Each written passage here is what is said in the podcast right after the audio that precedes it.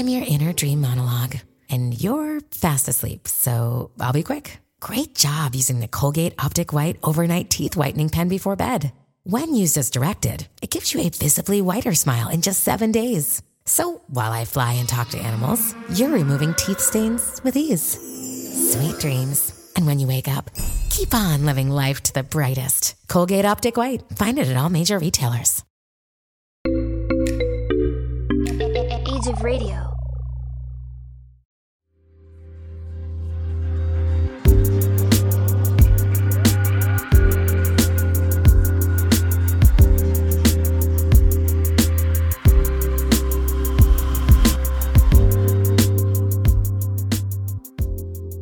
This week's episode, we're going to do another in our beginner series where we're going to do a deep dive in what it takes to brew a lager. In our previous beginner series episodes, we've talked about all the way up to the process of going all grain. And now you're a little more advanced. So let's make lagers on Homebrewing DIY.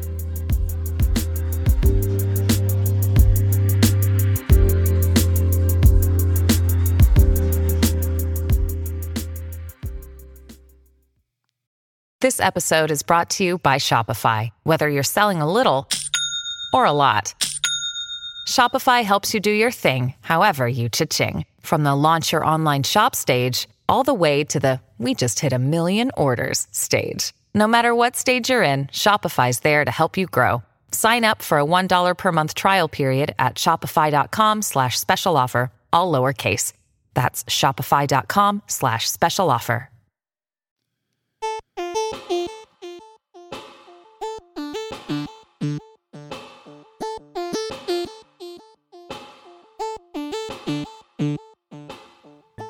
Welcome back to Homebrewing DIY, the podcast that takes on the do it yourself aspect of homebrewing gadgets, contraptions, and parts. This podcast covers it all. On this week's show, we're going to do another in our beginner series where we're going to do a really cool little deep dive where we're going to just say, hey, I now know how to make all grain beer, but I want to make lagers. So, what do I need to do to make a lager? So, we're going to do a deep dive into that. So, stick around a little bit after these announcements and we'll get into that portion of the show.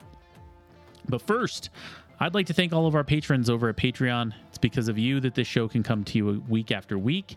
I'd like to thank some of our new patrons. First of all, I want to thank Dave Irway. Thank you so much for becoming one of our newest patrons. I also would like to thank Graham Waller as well. As you know, we we took last week off, and I, I was gonna post an episode like a rerun and uh, I took a I took a road trip. I brought my laptop with me. I forgot my hard drive that has all of my old episodes backed up in the correct format to post them to my podcast host. So yeah, we, we just didn't have an episode last week, and I apologize for that. But you know, I I I, I enjoyed the time with the family on the road, so that was awesome. And I also got my Moderna COVID 19 shot. I got shot number one today and uh, feeling fine. Little little soreness on the arm, and that's about it. I don't know, and you know it was pretty uneventful. Went right in. They gave me a shot. I waited around for 15 minutes, read my phone, and uh, you know, been cranking like it's a normal day ever since. So let's get those COVID 19 shots. Let's get those vaccinations out and let's get them done. Let's get the world back to normal. I can't wait until we are as close to normal as we possibly can be in this pandemic and excited to be able to travel again. I I did get the email that the Homebrew Con has been converted to digital again. I was really looking forward to hopefully being vaccinated in time and being able to go to San Diego. Just doesn't look like California is going to be ready by June. And so that's really sad. Also, Great American Beer Festival isn't going to be a in-person festival until next year, so 2022, and I'm excited about going to that. I, I do go to Great Great American Beer Festival every year. I, it's here in Denver, and and I've really missed Great American Beer Festival as well. So It's, uh, let's get vaccinated and get back to beer festivals, get back to being able to socialize with our friends and doing those things. So, those are all things that I'm excited about. Now, let's get back into announcements where, you know, thank you so much for our supporters and thank you so much, Graham, and thank you so much, Dave. Also, I'd like to thank a couple of supporters we have over at Ko-fi, that's ko-fi dot com forward slash homebrewing DIY. Uh, we have a couple new supporters there. We have Rolly. Thank you so much for your one-time support, and Gabe Wise. You've you've given support before, and thank you so much for doing so again. Hey, one-time support is also is appreciated as much. And usually, when I get one-time support, I just shoot you a message. Hey, give me your address. I'd love to send you some stickers. So at least I, I try to say thank you in in the small ways that I can. Ko-fi doesn't really support custom feeds very well. I was hoping it did, just not the same as kind of how Patreon does. But I mean, a dollar a month gets you ad-free episodes. Is very inexpensive.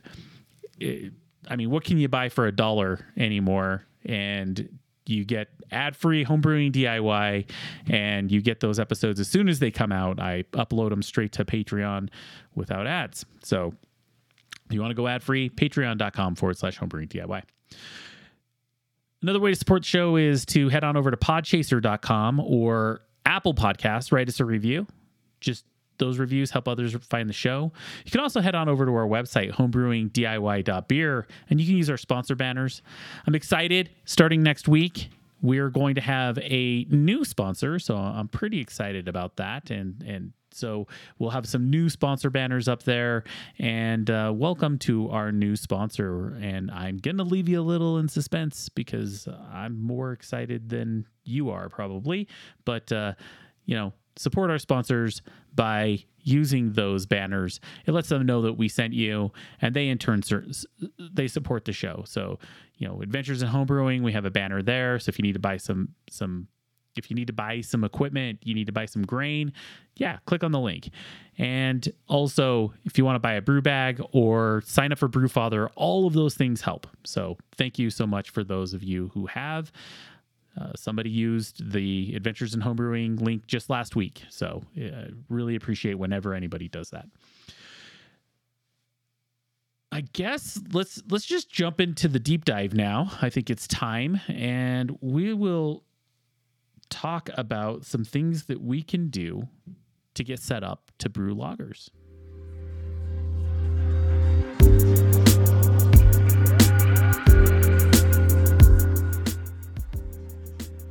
So, in this deep dive episode, it's part of our beginner series where we kind of talk through the progression of going from the super beginner all the way to a much more advanced homebrewer. And in this series, we're, we're kind of more on the let's start to get a little more advanced into our process. The reason I wanted to talk about brewing lagers is we are undergoing some changes here at Homebrewing DIY. I've, I've brought on a couple of contributors. We now have Chino and we have Ryan Packmeyer, who are pretty much going to be the in-house writers for homebrewing DIY as far as article content goes. We are we are going to focus a little bit more on trying to put out some articles that talk about homebrewing, not be a hundred percent a podcast. I, I think that that's a, just a natural progression, and I'm excited to have these kinds of conversations around some of the expertise of the people in my homebrewing circles and talking about how we can all together make better beers and be it equipment we're going to talk about obviously homebrewing diy we're always going to talk about equipment but even talking about processes and so we actually this week released our first article in that series and it was done by ryan packmeyer and it was an article talking about making american light lagers. he's actually in the process of doing an entire series about pilsners right so uh, sorry american pilsners not american light lagers. they there is slightly a a difference there. But we are going to, he, he's doing an entire series on pilsners. So american pilsners german pilsners czech pilsners right? There's there, there's so many different types of pilsners. And he's going to write articles with recipes and history and background and really just kind of share his knowledge when it comes to the lager brewing that he's been doing for a long time. So i thought it would be a great show to do where we would do a bit of a deep dive on from a beginner's perspective of not just the the kind of recipes, but really just the the kind of equipment you would want to get as a beginner home brewer, but you want to get to a lager. And so let, let's talk through that process. So right now, when we think of where we are in our beginner homebrewer series, we're we're now to where we're kind of brewing in a bag, right? And and we there, there's a few different setups you could have there. You could have an electric all-in-one brewery where you're either brewing like very similar to in a bag, or you are officially, you know, you've got a, a 10 gallon kettle or a one gallon. You could be even doing one gallon batches. The batch size doesn't matter, but you, you know, you've got a burner and you're just brewing single vessel in a bag, right? But you want to get into doing something a little more advanced. And I think you're now ready to do a lager, right? Now, there's going to be some equipment things that you want to get. And obviously, we always talk about the first thing is going to be temperature control. And when we talk about lagers, I am going to start off talking about making a truly traditional type of lager, We can get into, and we've done many shows where we've talked about different types of pseudo lagers, and I'll hit on those as well because maybe we don't have the money to be able to get all that kind of equipment. And here's some some tricks to maybe get some lager like beers, but we're going to start off talking about hey, what kind of equipment do you need to do a real lager? So the first thing you're going to need is you're going to need some sort of temperature control, and and the reason is it becomes super important with lagers because it's just really difficult to get ambient temperatures at the lager fermenting temperatures. And a lot of it has to do with history. You know, Germans were kind of the first type of, I would say, one of the first countries out there, if we look at the history of, of lager making, that were really making these cold fermented beers. And we've talked about it in other shows. So, for example, we we did one on Oktoberfest recently, and and and lagers were traditionally if we go back hundreds of years, brewed in the winter months or the late winter months into the early spring.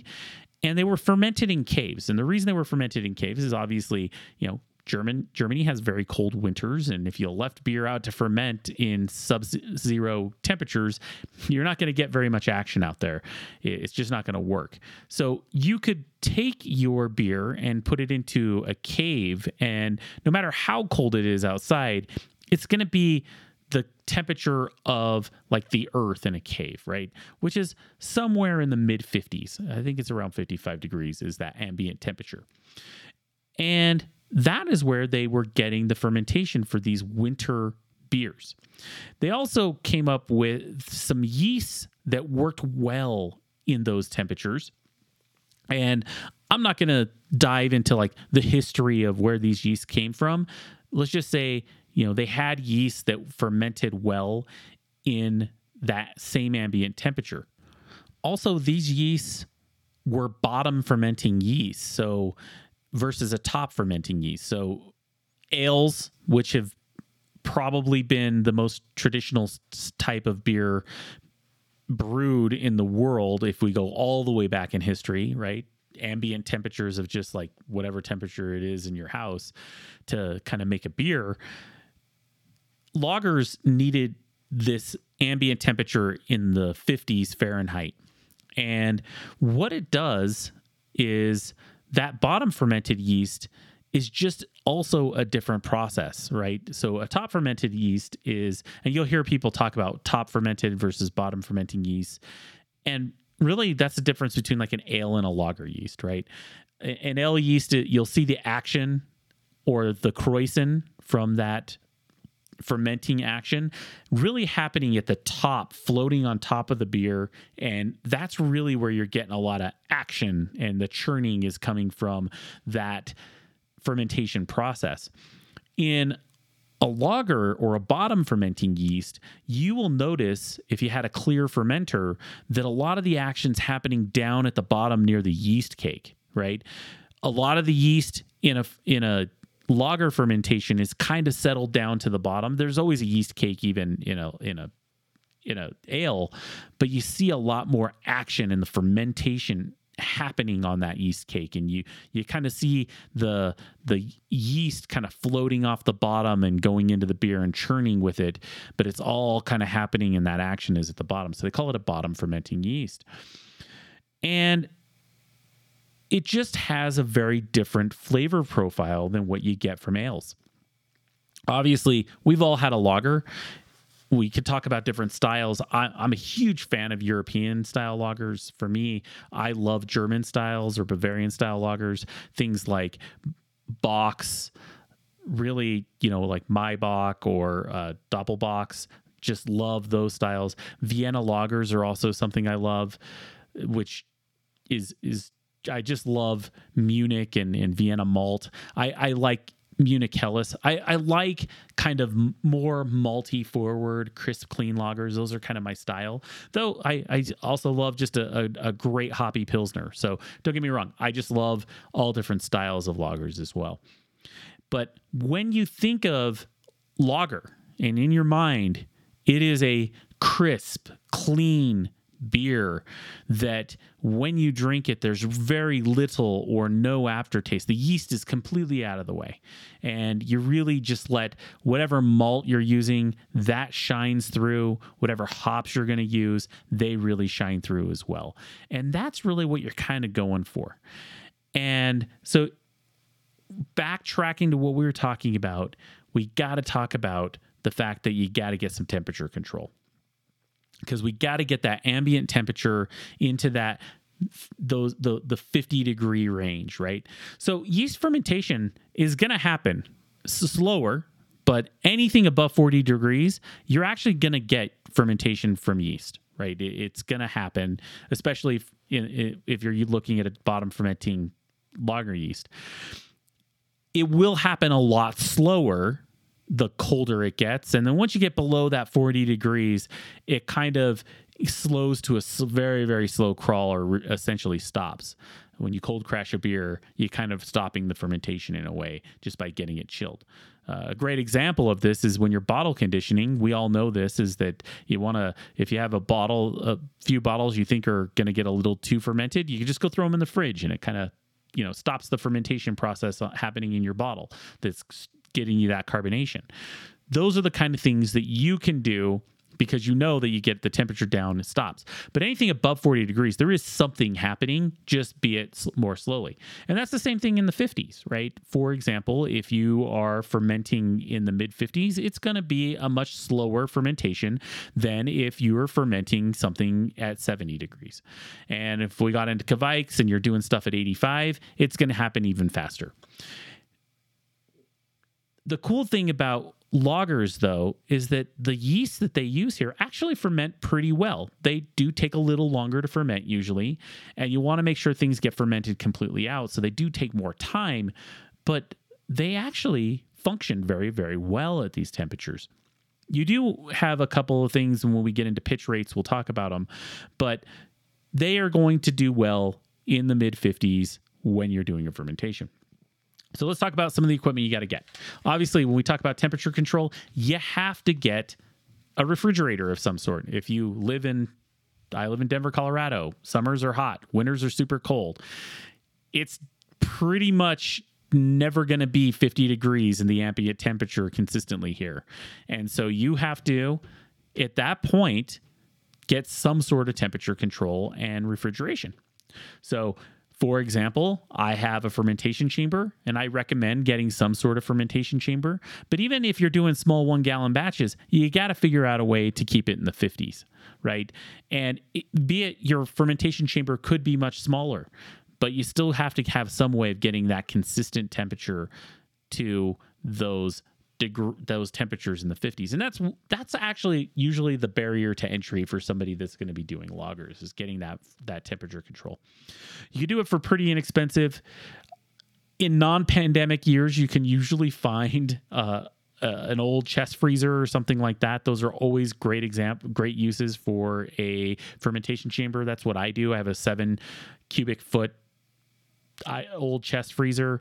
I have an Inkbird controller on it, or I've had Fermentrack on it. Right now, I'm my Fermentrack is still not up and running, so I am doing an Inkbird controller today, but it, it's going to work fine.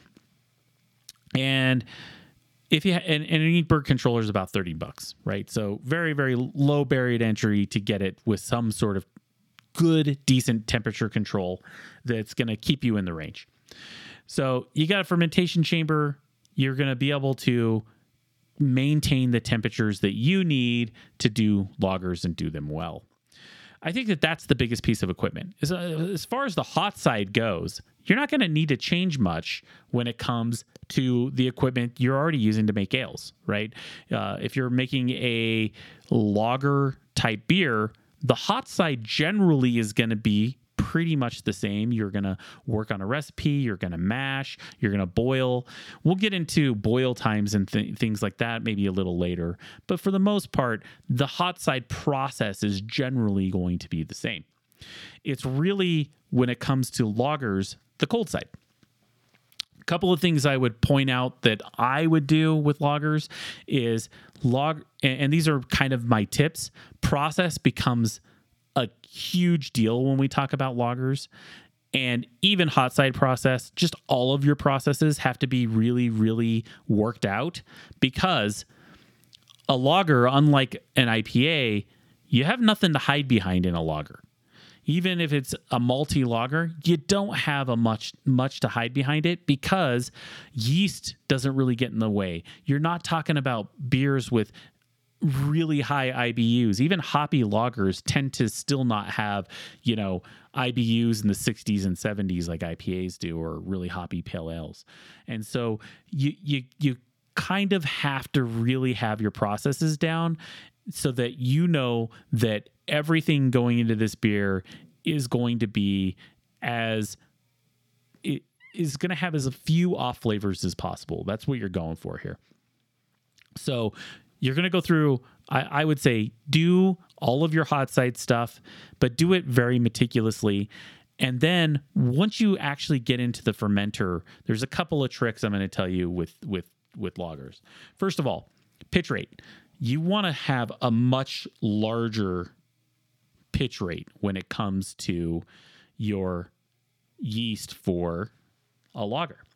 It, be it liquid, even if it's dry, you still want to have a really big pitch of yeast. And a lot of it has to do with lag time. We want, just like with an ale, I and, and this is a personal opinion. People will tell you differently. I mean, if you go talk to White Labs and they sell you a small vial of lager yeast, they're going to tell you that that's enough yeast to get a fermentation going, and it is enough yeast to get a fermentation going. But the big thing for me when we're trying to minimize as many off flavors as we can, we don't want that yeast to stress in any way. The other piece is that we also want l- less lag time, right? Less lag time also means that you have less likelihood of contamination. It really, when we talk about sanitary versus sterile, when you know we, they always talk about sanitation we're talking about doing a chemical sanitizer like Starsan or something like that. Well, sanitation is not sterile. Sterile means it is void of all living things, right? It's a sterile environment. But there are still living things even after you sanitize it. You're just getting the numbers down low enough that the yeast can outcompete those and win. It's like a battle, right? And so that's why, you know, sanitation is so important is so that we don't have some off flavors or a nasty wild bug that's going to outcompete your yeast. And so if you have less lag time, you also have less time for contamination. So, a really large pitch is going to help because if we're going to ferment something in the 50s, we want to make sure that we are in a position to basically make sure that that fermentation still is going to start quickly. Now, you can make a starter at yeast at ale temperatures to build it up. You don't have to like lager your starter. Your starter is just your yeast, and you want to have it as healthy as, as it possibly can. And like any other yeast, it's going to grow faster and grow bigger if it's a warmer temperature. You want to have a much larger pitch, and there are tons of calculators out there. There are pitch rate calculators and Brewfather and Beersmith. There's also some on the web. I know Brewer's Friend even has some. And just in the future, with some of the changes we're doing, not today, but at some point, we are going to have calculators, things like pitch rate and, and ABV, and calculators you can go to that are going to be in the homebrewing DIY site as well, just as resources for listeners and readers of the, of the website. But not today. So, one thing is is that using a yeast pitch calculator is going to give you the amount of yeast that it feels you need to have to be able to to kind of get ready and it's going to do it in things like billions of hundreds of billions of cells. I would say that when you look at a pitch rate a, a normal vial of liquid yeast is going to come with 100 billion cells. And if you did a starter you're probably going to give it a starter up to about 200 billion sales, right? If you were, let's say, going for an ale or something like that, I think 200 billion sales is a great pitch rate for your standard kind of ales. For a lager, I want at least 300 billion, if not 400 billion cells going into it. And these are can be pretty big. You're probably looking at a couple liters of a liquid starter going into your beer. But this is super important because, like I said, it's going to start your fermentation quicker. It's going to have less likelihood of having that off flavor. And it's also going to not stress the yeast out when you, you throw it into a, a cooler temperature and being able to have that growth phase ready to go and just start the fermentation. So you're going to have a much cleaner fermentation in doing so, which is what you're looking for at these low temperatures anyway. And one thing I want to talk about is what temperature are we going to pitch at? You'll see a lot of times on on ale packaging that it's like it'll tell you to warm up your beer into the 60s and pitch and then cool down to the 50s. The reason they're saying to do that is because they're giving you 100 billion cells and they want you to kind of start it up to there. You're kind of using your beer as a starter and bringing it down. That's going to work great, but that's just not the way I would make a lager. Personally, I would cool down to close to my pitch temperature, if not my pitch te- or I'm sorry, my fermentation temperature. The pitch temperature is the temperature you're going to pitch at. But I would I would try to get down to my fermentation temperature that if not a couple degrees below and warm up to the temperature I'm going to actually ferment at. So for example, if I f- were doing an ale and I'm going to fer- and I'm going to ferment at 68 degrees, I'm going to cool down to 66 degrees and warm up to 68. That's the same with a lager. If I'm going to do a lager at 55 degrees, I'll actually get it down to 53 and then warm up to 55. And the reason I want to do that is that warming is still going to get the activity going a little more and it's just to be safe. Also, even in a any fermentation action is going to create some heat. And so having the yeast create the heat to get up to the temperature that you want is better than having it at the temperature you want and the yeast going above that temperature especially in lagers, we're talking clean beers.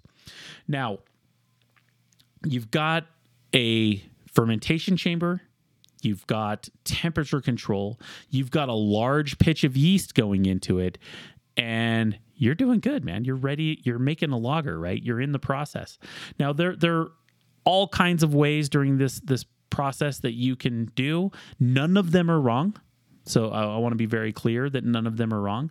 But one thing you're going to hear a lot of is let's get through the main portion of the fermentation and then warm up your beer into maybe the low 60s for a diacetyl rest to kind of get some of those off flavors. Now, diacetyl is a very, very common off flavor in lagers. The reason it's there is because you are fermenting cooler and diacetyl is something where it's after the main fermentation's done, your yeast is going to go in and clean itself up, is what they say. But it's actually just kind of clearing out the diacetyl. And whether it's at 55 degrees or 50 degrees, 49 degrees, 58 degrees, or 65 degrees, the yeast is eventually going to clean up its diacetyl. The thing is is that if it's cooler, it takes longer to get through all of your main bulk of fermentation and it's going to take longer to get through the diacetyl. But what the theory is is that in the main part of the fermentation where you're getting your yeast growth and then the bulk of the fermentation all of that is where your majority of your flavor is going to happen and in the cleanup phase you can up it into the 60s clean up your diacetyl and then you know slowly cold crash it down to a lagering temperature and we'll get into lagering temps in a, here in a second but for me when i make lagers and this is just a personal preference i don't tend to do diacetyl rest. I, I want to be I'm I'm a much more patient homebrewer than I lead on because we've been talking about doing lager shortcuts a lot lately. But actually when I make a lager, generally I just wait. and I'll wait until the fermentation's completely done. I do taste it. I do a diacetyl test, which is really easy to do. Is you take a sample of beer, you put it into a small dish, you microwave it, get the beer warm. If you get it like, you know, really warm, like uh, above 60, 70, 80 degrees, close to even to 100 degrees, if there's diacetyl there, you're going to taste it. And and diacetyl has it, its main flavor is like buttered popcorn or something like that. That that's the flavor you're kind of looking for. It's one of those things that once you taste it and know it, you know it forever and you never kind of forget it. But that's what you're looking for, right? And as long as you can warm up your beer and it doesn't taste like that, you know that the diacetyl is dissipated and you could start to finish your into the process of getting into lagering. But that's really the process you want to get through. You got to get to your final gravity. You want to give the beer enough time to clean up all the diacetyl. And at that point, you're going to start to do what I a, cold crash or cold storage. This is actually the lagering process, right? So a lager is actually a cool fermented bottom fermenting beer, but it also has a lagering phase and, and it's a bulk storage phase where you're actually storing your beer at very very cold temperatures. Now, there are different processes out there. I have one guy who's a, a very very great lager homebrewer. He's been on the show before, and his name's Jim, and he was episode three, and he makes pretty much nothing. He makes ales, but he generally makes a lot of lagers. You know, when he does a, a bulk age, he krausens his beers and keeps them, get gets them, and and actually does a bulk storage on yeast and and to him you know that's his lagering process right? There are other people and people like me for example i'm going to do a, a, a, a transfer of mine into a keg. Uh, I also ferment in kegs, so I would just do a, a, pressure transfer over to another keg, and I'm going to then do a bulk fermentation right then and there, and I'm going to keep this thing cold. Now, that's how I'm going to do it if let's just say you've got some carboys or you have you know a standard fermenter what i would tell you to do is you could rack it off into a secondary and then do that bulk aging or if you just want to do a cold crash onto the yeast and do a bulk f- fermentation a bulk secondary that that's fine that way as well but the key here is cold temperatures like one degree above freezing. You don't want to freeze your beer, but you want to get really close. And what this is this process is doing is it is getting your beer and all the proteins and the yeast to settle completely out of your beer. It's also just clarifying. And you want to do this for a while. Trad- traditionally, it was a months long process, right? So, for example, if you were looking at a, a German lager brewery and they were in, in, in, the traditional sense, they're making lagers, you know, the old way hundreds of years ago, you're going to find that they made beer in March and they drank it in October and it was in cold storage basically all summer long, right? And that process actually made this brilliantly bright, crisp, clean beer. And the reason that you get it so clear and clean is because you just give it time and and on that cool cool temperature. And this thing your beers are going to be just crystal clear. You don't have to do any finings in them if you if you if you gave them that much time. But the point is you're trying to get your beer to be bright and crystal clear.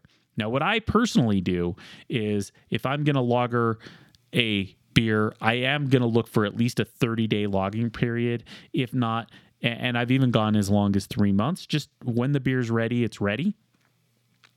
And also, I find mine. You know, when I go into that stage, I also am going to add. I, I find with gelatin, you just take a quarter teaspoon of gelatin and a quarter cup of water, heat it up to about 150, 160 degrees so it dissolves well, and then I just pour that right in there. And gelatin's a great fining and it's going to clear your beer out very quickly, but I still give it that time to really let the beer clear out. And in that process, you're going to now have a crystal clear beautiful lager that you're now able to either bottle and carbonate or you're able to put into a keg and carbonate. There's a couple processes I talked about, things like spunding and krausening, they are processes that are used a lot in German breweries. And basically, those processes, and we've talked about them on the show before, are things like you're basically doing the very similar to like when you bottle and do a, a secondary fermentation, very similar, except for you take a small piece of what they call green beer, or that is uh, unfermented wort and you actually add that back into your beer to carbonate your beer. And so essentially that is that green beer that's krausening uh, gives you the carbonation. And that's a great process. It works really well. I, I do have friends that krausen their beers. The other things that i see are people who do spunding. And spunding is you wait till you have a couple of points and when you spun your beer, you basically just let the pressure build up, and that's how you carbonate. And you would still do your bulk storage that way. So there, there are different ways to get it carbonated, but those are things that I've seen as far as processes go for carbonation of lagers. Another thing that you could do, and, and, a couple of processes in the lager, and, and these are all just very specific to the types of lagers that you're making, are things like step mashing and decoctions, right? A lot of traditional Czech beers and, and German beers are going to do these processes. Now, none of these processes are necessary to make a lager, but if you feel that they are processes that are going to help you, go right ahead and do them. I'm not going to dive too deep into what they are. I, I, think that they obviously step mashing is pretty easy. You just kind of stop at certain rest points throughout the mash process to try to get different sacrif- sacrification levels during the entire uh, mashing process.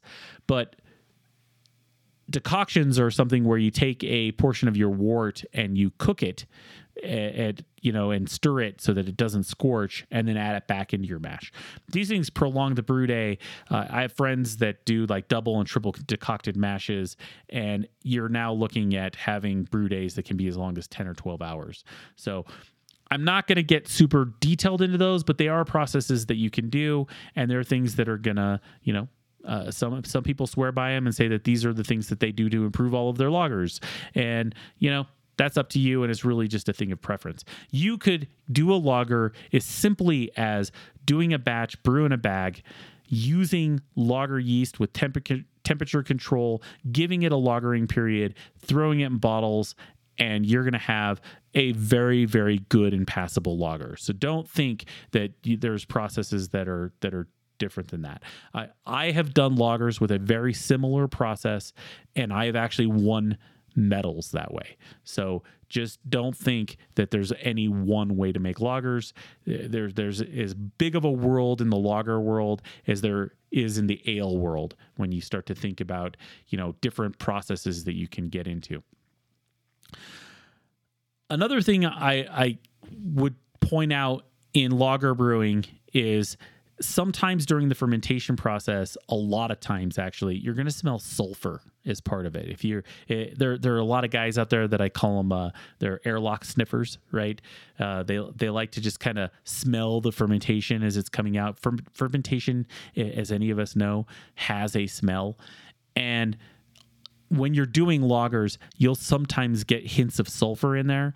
The cool thing about it is, is that th- that sulfur usually dissipates towards the end of the fermentation, and it's a good indicator of when your fermentation's done. But obviously, the only the best indicator is obviously taking a gravity reading, and and that would be what I would recommend as well. And I, I think at a beginner level, that's where I would uh, kind of say that that's a good place to start with a lager. Now, I am gonna talk about some recipes here real quick, uh, but I'm not gonna actually. I, I, think the best place to get a recipe right now, if we're gonna talk about some of the lo- lager recipes, are if you go right now over to homebrewingdiy.beer. There's an article sitting there. It's called American Lager. It's it's right now uh, the it's as we speak, as I'm recording this, it is the top post on the homepage, and it'll probably be just the one right below this podcast episode.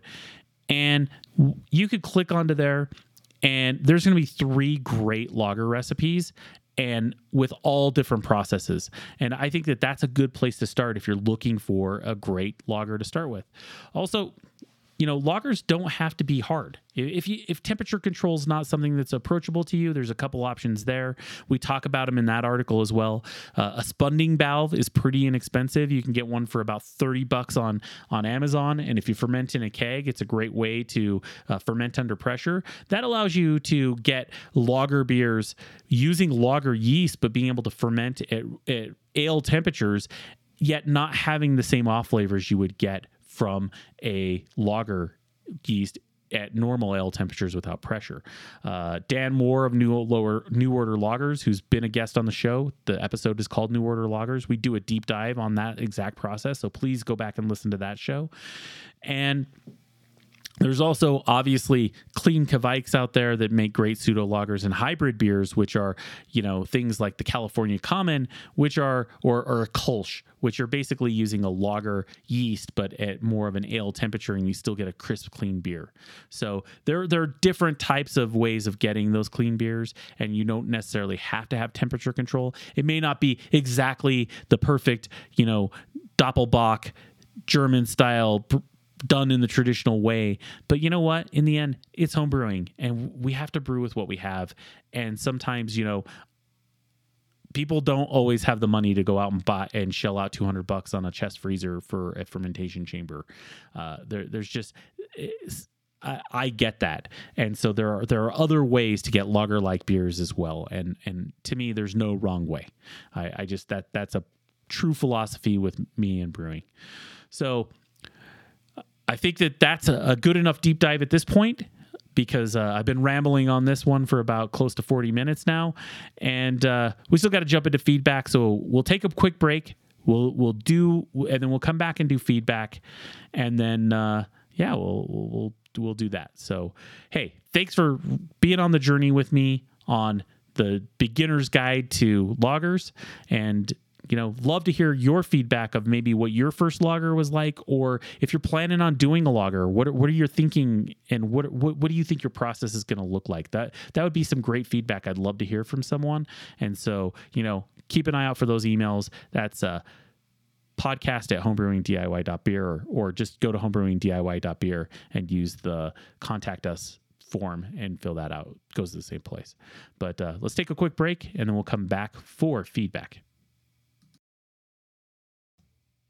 All right, we're back, and it's now time to dive into some feedback. Our, our first piece of feedback is from John Marriott, and here's what John had to say Hi, Colter. I'm writing from the UK and new to homebrewing. I just found your podcast and listened to a few episodes whilst sitting in the indoor bike trainer. Very easy to listen to and very informative. Just finished your episode on all grain boil in a bag. And I've read a few articles and I was left scratching my head more with more questions than answers. You made it much simpler to understand. So thank you. Bye for now. Off to look for a 10 gallon pot and a nylon bag. So, hey, John, congratulations on going all grain. I think that that's, you know, brewing a bag is a great way to go all grain. It's just, it, it makes it so much more approachable and I, am a big advocate for the style, though. You know, whatever style anyone's going to do, be it three vessel or batch or batch sparging, all of them work. But the point is, brewing a bag is is the way I do it. I like to keep things simple. And uh, congratulations, I, I excited to possibly see some of the beers that you're going to make, and always love hearing from our friends in the UK. Uh, just just uh, kind of info on the podcast, I, I have quite a big following in the UK, and I think that's pretty awesome. Uh, and so uh, when I look at the percentages globally, I, I'm surprised at how many of, of our friends and our homebrewing friends from Australia and the UK listen. And I got to admit, and please, guys, hold me to this. I need to get better at talking about not only imperial measurements but metric measurements. And really i should just have a chart here while i'm recording so that i can look at it at a glance and convert because i know i have a big enough following that i should be talking about things in metrics versus gallons. Though he did uh, humor me and say it was a 10 gallon pot. I i will say a 10 gallon pot is probably pretty close to about a 40 liter pot just uh, to throw that out there uh, not exact, but pretty close. So thank you so much for the feedback. I really, really appreciate it, John. Our next piece of feedback is going to come from Mark Dominic, and this is a short one. He just says, Hey, with a little wavy hand, I'd like the New England IPA and Kolsch recipes. I appreciate the podcast. Great work. So, Mark, I, I do want to say that uh, let's just talk about a couple of these recipes and how I would make one. So, for me, a New England IPA, if I were to make one today, this is pretty much what I think my recipe would look like. Obviously, I would use as a base malt Pilsner, I would do about 70% Pilsner. And then I, eh, I would do pro, yeah, 70% Pilsner. Um, I would then do a 10% of oats if I were to, you know, think of processes, 10% oats, flaked oats, and then I would do a 20% of white wheat. That would be my grist, right? And and I would have that in there. Uh, from there, I'm gonna, you know, obviously build a water profile, and I'm gonna kind of juice it up pretty hard. I, am going to use a lot of chloride. I'm also going to uh, just based on some some new information I got from my Brandon Caps episode. I'd also you know kind of add some more sulfates in there as well. And one thing he talks about in there is to you know you can get pretty high. I'd go for a couple hundred parts per million on both of those, and then I would also from there add you know all of pick a, two hops. It, it, doesn't matter. I would go with like you know Citra and Mosaic. Let's use that for an example, right? And if we are going to do that in a New England IPA, what I would then do is I would do a a 60 minute mash. I would then get into my boil, and once I got into my boil, I would then do a hop stand. Now, if I were going to make a new one right now in my hop stand, I would actually start. I would actually do a hop shot in my hop stand and do that as my as my kind of whirlpool hop edition. I'd do that for i'd sit there and hold that for 20 minutes. And then i would do a dry hop but i would actually you know pitch my yeast. I would use a london 3 ale and then i would do when the fermentation's finished i would transfer from my keg right that i'm fermenting in and I would transfer into a clean keg. And in that clean keg, I would do a dry hop for, I just do one day.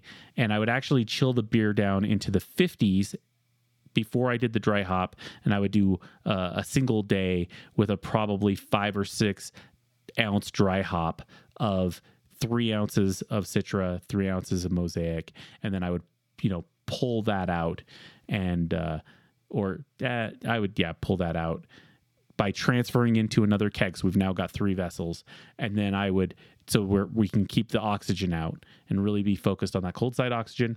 And I would then put that in to my carbonation, and then I would be drinking it. That that would be my process today, and uh, man, uh, you know maybe even figure out a way to get a hop extract that was maybe terpene focused, that would be really cool because that that's kind of a thing right now.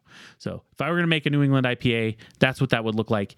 If I were going to make a Kolsch, Kolsch can be pretty easy. I, I would do a a, a really nice uh, malt bill pilsner. I would add a little bit of uh, some some maybe some Munich or Vienna. I, I love both of those, and I would and it, it's really a great way to kind of make a, a simple beer like that very complex. Um, I would use also a noble German hops, maybe some Hallertau, uh, something like that. And then I would just pitch some Kolsch yeast in there. I would do in the, in the recipe. I would do let's say I would do seventy percent. I'd do 80% of a base malt like Pilsner, and then I would do 10% in Munich and, and maybe 10% in a little bit of Vienna and in lighter Munich, not the darker Munichs. And then from there, I would do a 60 minute boil of about an ounce of Hallertau. And then I would also add another half ounce of Hallertau, probably in the last five or 10 minutes of the boil.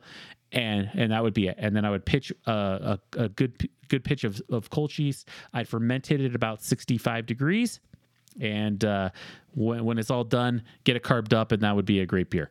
Super, and I'm sure to be super clean too. So uh, that would be my Kolsch recipe. So uh, I don't know that. Uh, you know, if, if, anybody else has some ideas, love to hear them. But that's that's pretty much what I would make. And uh, all right, uh, let, us just now wrap the show up.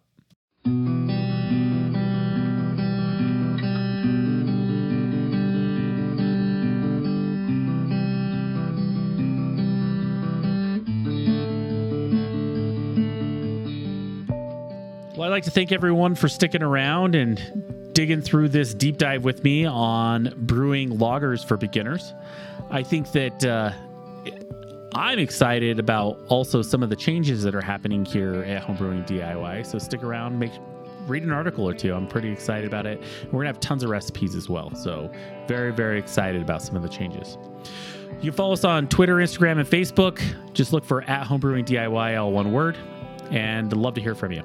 That's it for this week. Talk to you next week on Homebrewing DIY.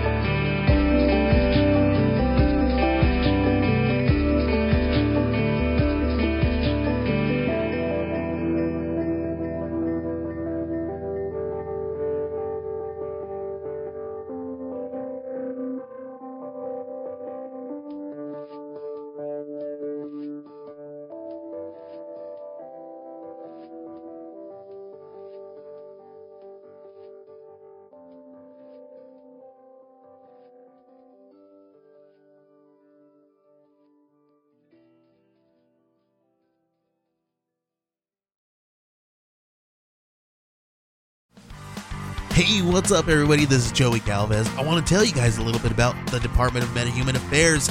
This one is a story about a team led by a retired sidekick, two felons, a failed actor from Broadway, and a reprogrammed cyborg. But their first mission is to stop the criminals who have robbed a bank, and they will have to set the world at ease. You're going to get 180 pages of entertainment action packed awesomeness right here in the first six issues in a collected hardcover volume one.